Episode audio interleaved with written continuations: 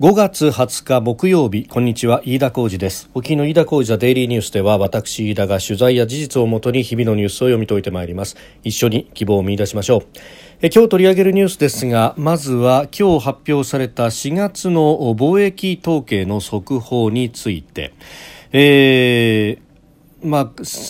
前の年の同じ月と比べると輸出が38%増えたとアメリカ向けの自動車で大幅な伸びがあったというようなことが報じられております。それから再来週6月4日5日の日程で予定をされていたアジア安全保障会議いわゆるシャングリアシャングリラ会合ですが、えー、これが中止となったということで新型コロナ感染拡大の影響ということです。それから国会ではですね、参議院の、えー、法務委員会で、えー少年法の改正案が可決されました、えー、明日の本会議で、えー、成立する運びというふうになっております。これについても取り上げます、えー、収録しておりますのが5月20日日本時間の夜7時というところです。すでに東京の市場閉まっております。日経平均株価の終値昨日と比べ53円80銭高。2万8000飛び98円25銭で取引を終えております。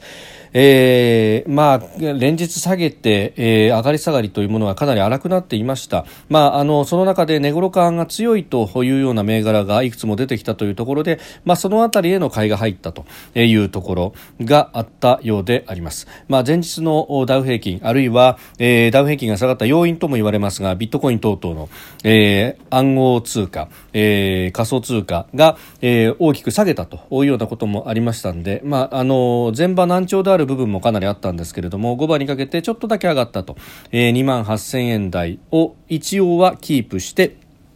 えー、終わったということになっております。えさてまず今日ですね朝方発表されました財務省発表4月の貿易統計の速報ですが、輸出額が7兆1811億円と前の年の同じ月と比べ38%増えたということでありますこの要因としてアメリカ向けの自動車中国向け半導体などの製造装置が大幅に伸びたということで伸び率は2010年以来の水準であったということそして金額ですが4月としては過去最大だったということが言われております。で、えー、輸入の方も、まあ、確かに増えたんですが輸入の方は12.8%増、えー、6兆9258億円ということで、えー、差し引きをした額は2553億円の貿易黒字であったと。えー、いうことが報じられております。まあ、ここでも何度も申し上げておりますが、この赤字黒字に関してというのは、えー、まあ、その文字のイメージ、えー、ほど景気に何か、えー、悪い良い悪いがあるものではないと、えー、たまたまあの入りがえー、勝っていたのかあるいは出が勝っていたのかというところで、えーまあ、赤字黒字というものが言われるだけに過ぎないということ、まあ、これ何度も申し上げておりますが、えー、そういうことであると。でさらに申し上げれば特に日本の場合は、えー、内需が非常に大きな割合を、えー、国内総生産 GDP の中でも占めるという国でありますので、えー、外需貿易にかなり高く依存しているというイメージが未だにありますが実はそうではなくて、えー、日本はこの1億2000万人3000万人という抱える人口のその個人消費であったりとか設備投資であったりとかいうあるいは政府支出もありますが、えー、国内の需要でもって経済を回しているという国であります。でその中で国内の需要が旺盛であればあるほど、えー、国内で作ったものはどんどんと国内で消化されそしてさらに需要が旺盛であれば国内では足りず海外から物を持ってくるという形で、えー、この需要を消化していくということになる、まあ、そうすると、えー、どうしてもえー、貿易収支だけで、物のやり取りだけで考えればですね、えー、どちらかというと輸入が増えてもおかしくないと。いうのが、まあ、この国のベースとしての経済の在り方でところが今回に関してはもちろん輸入輸出ともに増えたんですけれども輸出の伸びに対して輸入の伸びはさほど大きくなかった。鈍かったと。いうことがあって差し引きでは貿易黒字が出ているという形であります。まあ、そうすると、まあ、輸入の伸びが弱い輸出に比べると弱いと、えー、勢い国内の内需というものがまだまだ回復しきっていないということがあると。いうところで、まあ、あのその辺はあ先にここでも扱いました1、3月期の GDP などを見ても非常に顕著でありまして、えー、国内の需要というものがかなり縮小してきている、まあ、それによって、まあ、かなり影響を受けたという形で GDP そのものもマイナスに沈み込んでいるということであります、まあ、そう考えるとですね貿易黒字だから良かったねということには全くならず、えー、むしろ内需の弱さというものが浮き彫りに出ているというところであります。で外需に関しては自動車であるとかあるいは半導体というものが、まあ、相当こう伸びているというところで、まあ、伸び率金額ベースで言っても、えー、これ前の年の同じ時期と比べると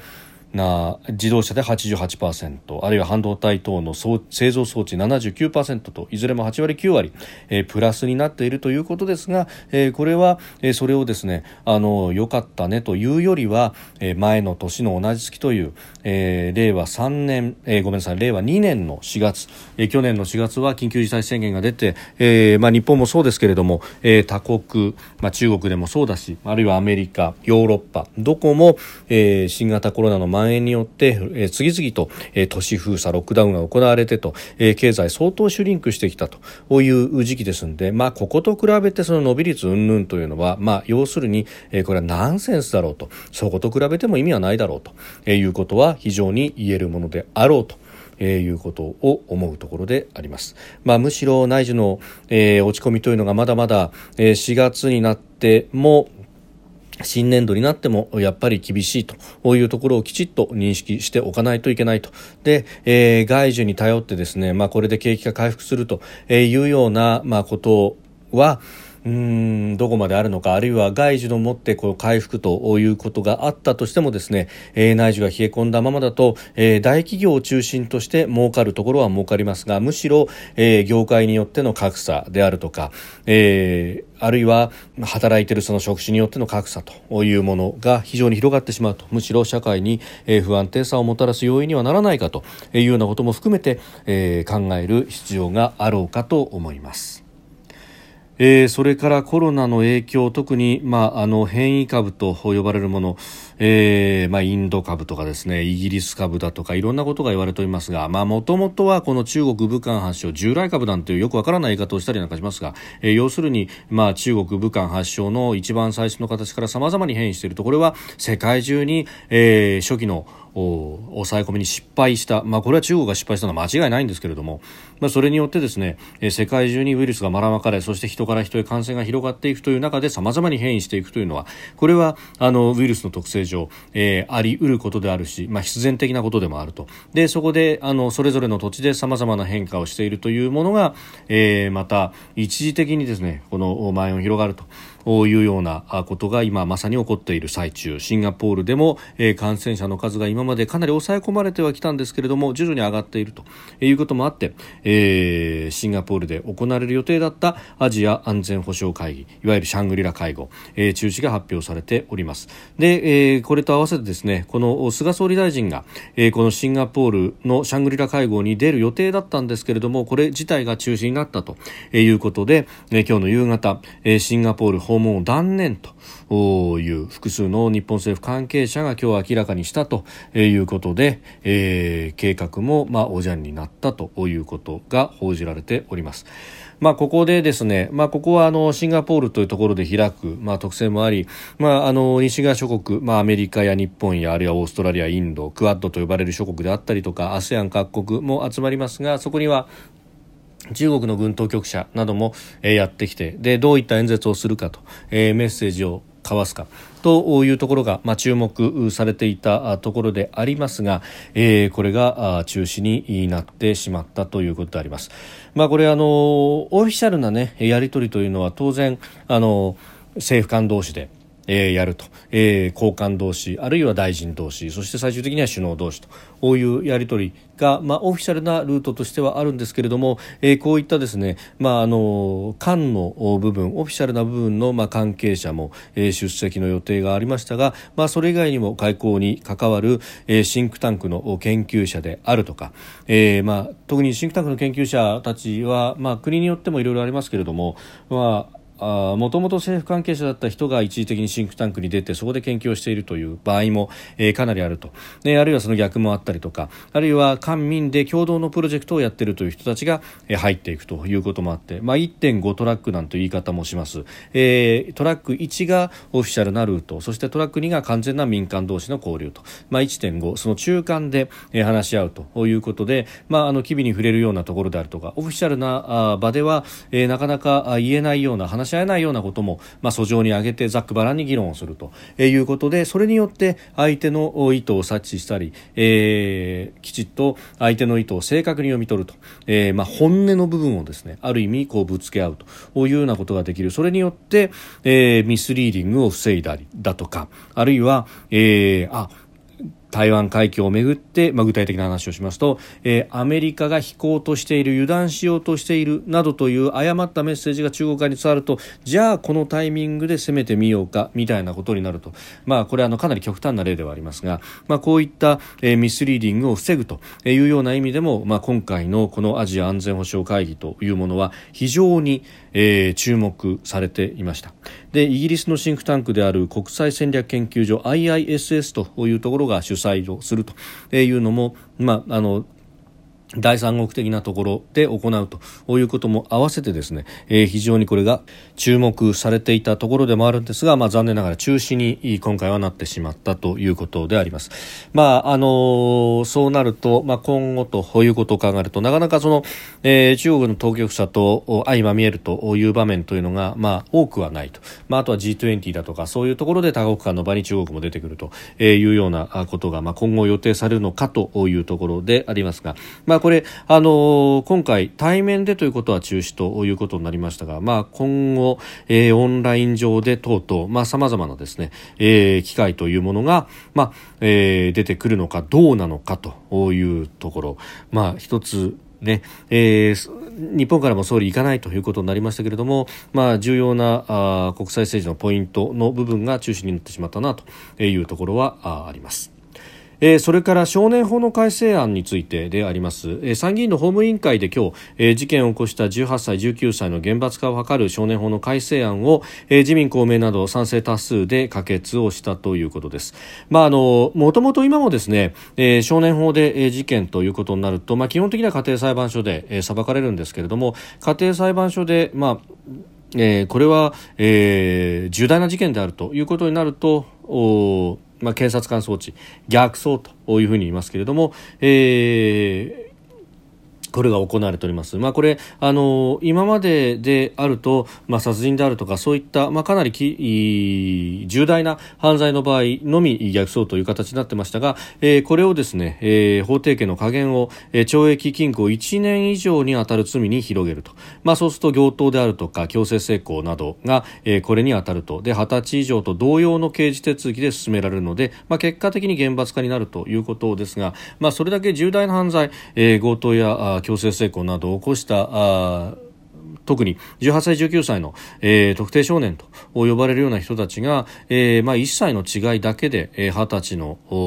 人と、えー、例えば19歳6ヶ月の人とで、えーまあ、1歳も違わないのにもかかわらず刑にかなりばらつきがあるということになってしまうとそれは法の安定であるとか、えー、社会正義という面でおかしいじゃないかと。で特に選挙権も18歳以上というふうになってきた、まあ、あの飲酒等々はまだ20歳以上というものもありますが、まあ、ある程度こう投票行動なども含めて、え、権利の部分も認めている部分はあると。そうなると社会的な責任というものもきちんと取らなければいけないだろうと。いうことが、まあ、議論として出てきたということであります。で19歳や18歳、まあ、現行ではですねあの特定とはいえ少年ということで、まあ、少年法の範疇にあると。逆走された場合は刑事手続きでもって、えー20歳以上成人と同様の,、まあ、あの刑事手続きは行われるんですが一方で報道される場合には、えー、実名での報道は少年法の縛りの中で NG であったわけですが、えー、刑事裁判の対象となった段階で、えー、現行では禁止されている実名による報道も可能になるということであります。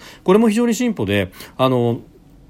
結局、実名での公表がないということで何が起こるかというと、まあ、これだけネットが発達した世の中では、えー、じゃあ実名の割り出しというものを、まあ、ある意味ネット上等々で、まあ、勝手に行うということになる、まあ、それによってですね、まああのー、全く関係のない人があるいはない機関が当事者であるかのように、えー、誤認をされで誤認されるだけだったらいいんですけれどもその勘違いをもとに、まああのー押しかけたりだとか、えー、あるいは電話等々での抗議であるとか、えー、いう、まあ、社会生活に対しての一定の影響が出てしまうということがあると、まあ、そこで、えー、実名での報道ということを行うことによって、まあ、あそういった誤解等々を招くこともなくなると。まあ、あるいはですね、これ、えー、今、あの、警察等々は、えー、オフィシャルにこの容疑者の写真を出すということは、まあ、今までしてこなかったということがあります。まあ、それというのは、まあ、かつてその容疑者推定無罪なのに、えー、さもこいつが、えー、やったんだと。犯人であるんだ有罪であるんだというような、えー、報道はまかりならんしそれをこう助長するような、えー、写真の配布というものは、えー、いけんいかんだろうと。いうことが起こっていると、まあ、ところがですね新聞等々にはあ眼首と呼ばれる、えー、この写真が載っているわけであります。まあ、これはその各報道機関がそれぞれ、えー、必死こいて取材をしてですねでそれによって手に入れてきた写真というものを載っけるということになるんですが、えー、中には取り違いというものが起こるということにもなりうる。ので、まあ、結局そこのところをこうどう現状とのこう整合を取るかという話になってきます。確かに推定無罪なんだから顔写真出すのはおかしいだろうということは、えー、あるわけですが一方で、まああのすでにマスコミ等々が、えー、割り出しにかかって写真が出てくるということも合わせて考えると、えー、オフィシャルに、まあ、あの拘束されているのはこの人ですという形での写真の提示というものは必要なんじゃないかと、まあ、それはですねあの推定無罪ということはもちろんそうなんですが一方で取り調べのためには、まあ、一定程度の拘束をされるということ。でもしこれが冤罪だった場合にこの人が不当に拘束されていたんだぞというのが誰であるかということが分かるというのは、えー、非常にこれは大事なことであります。えー、写真の公開が一切ない。でその上、えーまあ、あのその被疑者の写真を今後載せるのも NG なのだというようなことになるとこれはあのあったことがなかったことにされる恐れだってあると、まあ、あの現状ですねこの民主主義社会であるところの日本の社会で、まあ、そういったことが、えー、起こりうるというのは、まあ、考えづらいですが、えー、今後の運用次第ということにもなってしまいますので、まあ、その辺で実名報道というものは、えー、一定程度の、まあ、あ成果があるあるのではないかと私は思うところでございます。飯田浩司のデイリーニュース月曜から金曜までの夕方から夜にかけてポッドキャストで配信しております。番組ニュースに関してご意見感想飯田 TDN アットマーク Gmail.com までお送りください。飯田浩司のデイリーニュースまた明日もぜひお聞きください。飯田浩司でした。